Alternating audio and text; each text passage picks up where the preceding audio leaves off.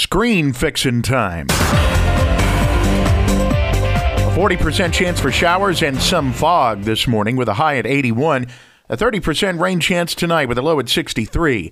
A 70% chance of rain on Tuesday with a high at 78. Your complete forecast is coming up.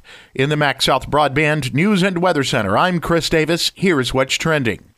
You should be watching out for mosquitoes, says the Mississippi State Department of Health.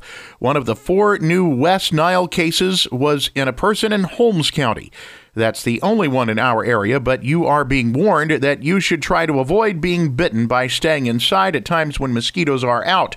Use DEET repellent and get rid of standing water in your yard, like in bird baths or old tires. West Nile can lead to other diseases like encephalitis and can be pretty bad by itself. A car flipped upside down on Gunner Road near Walnut Grove early Sunday morning. Police did not say what happened or report any injuries. A pro abortion rally on the side of the interstate in Jackson this weekend.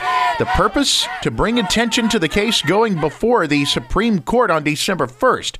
If the court overturns Mississippi's abortion law, that would mean the court essentially overturns Roe v. Wade, the principle that has made abortions a constitutionally protected right for 50 years.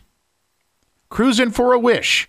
The first day to spot the car and donate is today. Melissa Boswell Townsend. Say, we're going to the schools, we'll go to businesses, but if you spot the blue vehicle, stop by, sign, make a donation. All this money goes to Make a Wish Mississippi for children in our communities. Like Raven, she's eight and has a neurological condition. Or Leslie, she's 15 and has leukemia.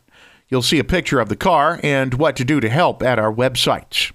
Homecoming for Leake Academy Friday. In a, another physical ball game, the Rebels will come out on top as the final seconds tick down. Your final score from Madden Leake Academy 27, St. Joseph 7. The Whippets beating Choctaw Central Friday night. Oh, give it to Javen Mallett. The fullback just plows his way forward for a touchdown.